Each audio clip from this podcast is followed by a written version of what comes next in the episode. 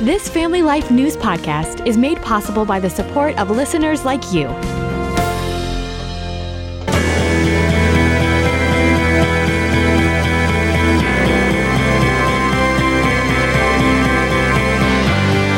And welcome back to another edition of Capital Connection. Fridays during the noon report, we give you, the listener, direct connection to what's happening in Albany and Harrisburg with the experts on the issues. At the state capitals, they are, as always, Michael Geer at the Pennsylvania Family Institute and Jason McGuire at New Yorkers for Constitutional Freedoms. Gentlemen, lots on our plate. Uh, let's dig right in. Jason, we'll start with you. The New York State Republican Convention uh, met in Binghamton this week. Uh, I think it's the first time in about uh, 20 years they've held their nominating convention there in the Parlor City, hosting that uh, political pep rally. Um, what do you think uh, when it comes to Republican chances in 2024? Uh, is this the year that they could threaten that one party rule in Albany, Jason? Well, I think the goal there is to try to break the Democratic supermajority. It's unlikely that they're going to take the state house. It would take uh, quite a few seats to make that happen. But I think their goal will be to break the Democratic supermajority. And again, the governor isn't up this year, so they're really focused on state legislative seats and congressional seats across the Empire State. Well, I know Michael polls this time of the year don't really mean much, but uh, the latest ABC 27 Emerson College poll has uh, Senator Bob Casey up by 10 points over Dave McCormick. It's still early in the game. What does McCormick need to do to make this race competitive? Yeah, this race is going to definitely tighten up as we approach November. I think the big issue in this race is name recognition. The Casey name has been known in Pennsylvania for decades from his father, who was governor, and then uh, now the senior senator here in Pennsylvania, Robert Casey Jr., a shadow of his father.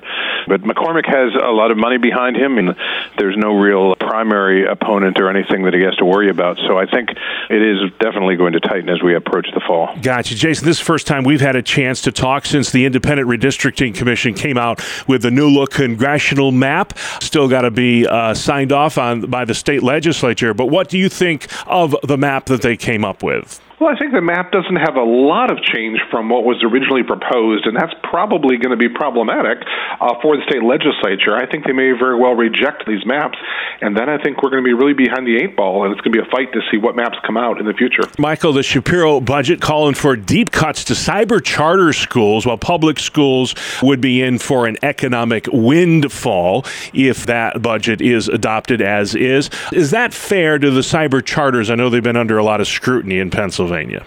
I don't think it is fair. You know, the governor has proposed increasing basic education funding. That means the brick and mortar public schools by $1.1 billion, but is looking to significantly cut the amount of money that is going to cyber charter schools. Now, cyber charter schools have become immensely popular across Pennsylvania, especially since COVID.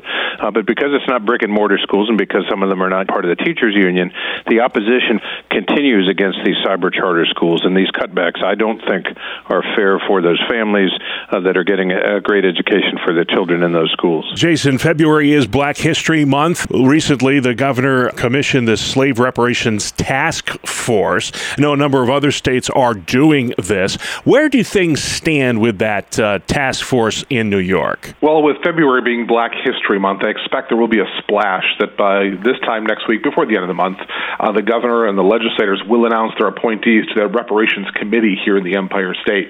Where it goes from there remains to be seen, but keep an eye on California and New York, as what they do in reparations will probably be indicative of what happens in some other places as well. Michael, this month there was a story out of the Philadelphia area, a school district voting to rescind its bathroom, uh, locker room policy for a transgender student. What was the basis for this about face, and is there any legal recourse for concerned parents and students? Yeah, that's a school district in Montgomery County called the Perkiomen Valley School District. And basically, newly elected school board there decided to overturn the policy that had been previously enacted, the common sense policy protecting the privacy of students in private spaces like locker rooms and uh, bathrooms. I think the motivation for the school board to do that is just simply the pressure from the woke culture, from uh, the teacher unions, from ACLU, and others that are telling them they have to do that. They don't have to do that. As far as legal recourse, there's not much that can be done in the courts right now because of an adverse ruling from the Third Circuit Court of Appeals. But there is a recourse, which is for students who are concerned about this to speak up and the parents to speak up as well, to go to school board meetings and perhaps eventually replace the school board members who made this bad decision. Jason, New York continues to lead the nation when it comes to out migration. No surprise there. Governor Hochul says the main reason for this is the cost of housing. So she has this plan to construct some 800,000 new housing units over the next decade. I know you've got some serious concerns with that. Is this the year that that happens? I know she's real adamant about that. Well, the governor's trying a different approach this year. Uh, rather than using the stick, she's using the carrot.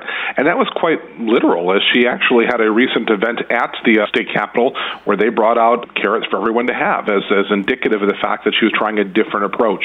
This is incentivizing localities trying to increase housing.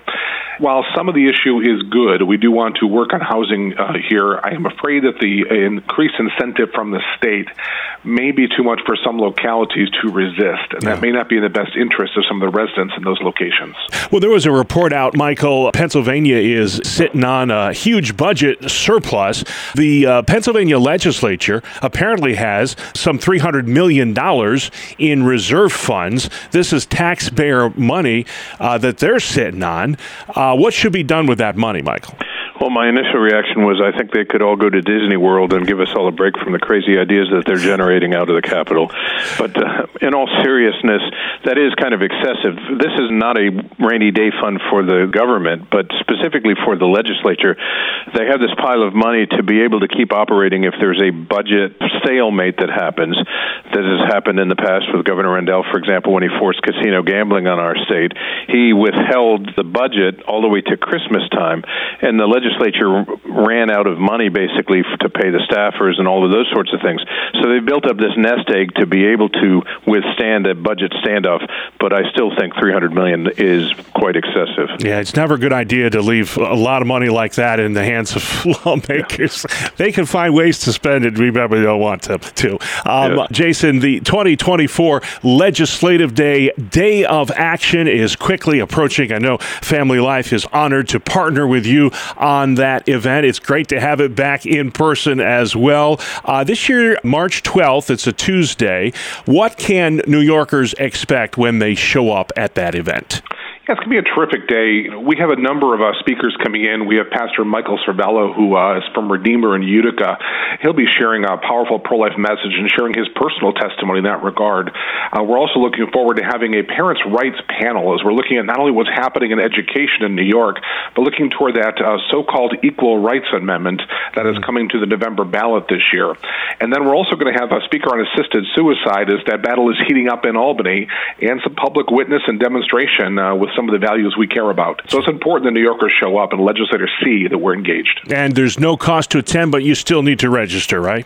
Yeah, we're encouraging registration so we can prepare, but no cost to attend. Awesome. Well, hey, Michael, primary day is fast approaching April 23rd, and there, I thought that was kind of interesting. You know, hear these stories of maybe legislation that's a, a solution in search of a problem. I don't know if this would uh, fit under that bill, but a PA Democrat apparently wants to ban firearms at polling stations in Pennsylvania. Your thoughts on that? Well, you know, it may be a solution in search of a problem, but there are about 10 states, including Texas, South Carolina, and Florida, that do prohibit guns at polling places.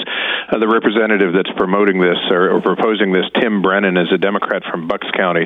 He thinks it's needed to protect the poll workers, the volunteers that are working at the polling places. And there was an incident in Harrisburg uh, last year where a man showed up with some guns because he thought somebody had stolen his wallet. He was interdicted by police, and so that didn't go anywhere.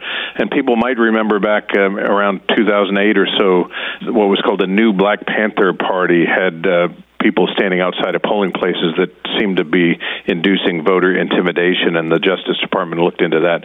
Whether or not it's needed here in Pennsylvania, though, I'm not really sure. All right. Well, hey, that'll have to do it this week. We are out of time, but get registered for Legislative Day 2024 in New York. Jason, where can folks go online to do that?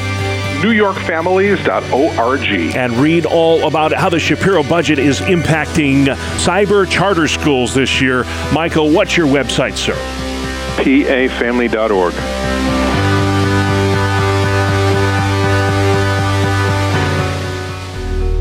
Thank you for listening to this Family Life News podcast. If you've been encouraged by what you've heard, please share it with others and click the subscribe button to automatically receive future episodes. Family Life is a listener supported ministry. Podcasts like this are made possible by your financial partnership. Find out more at familylife.org.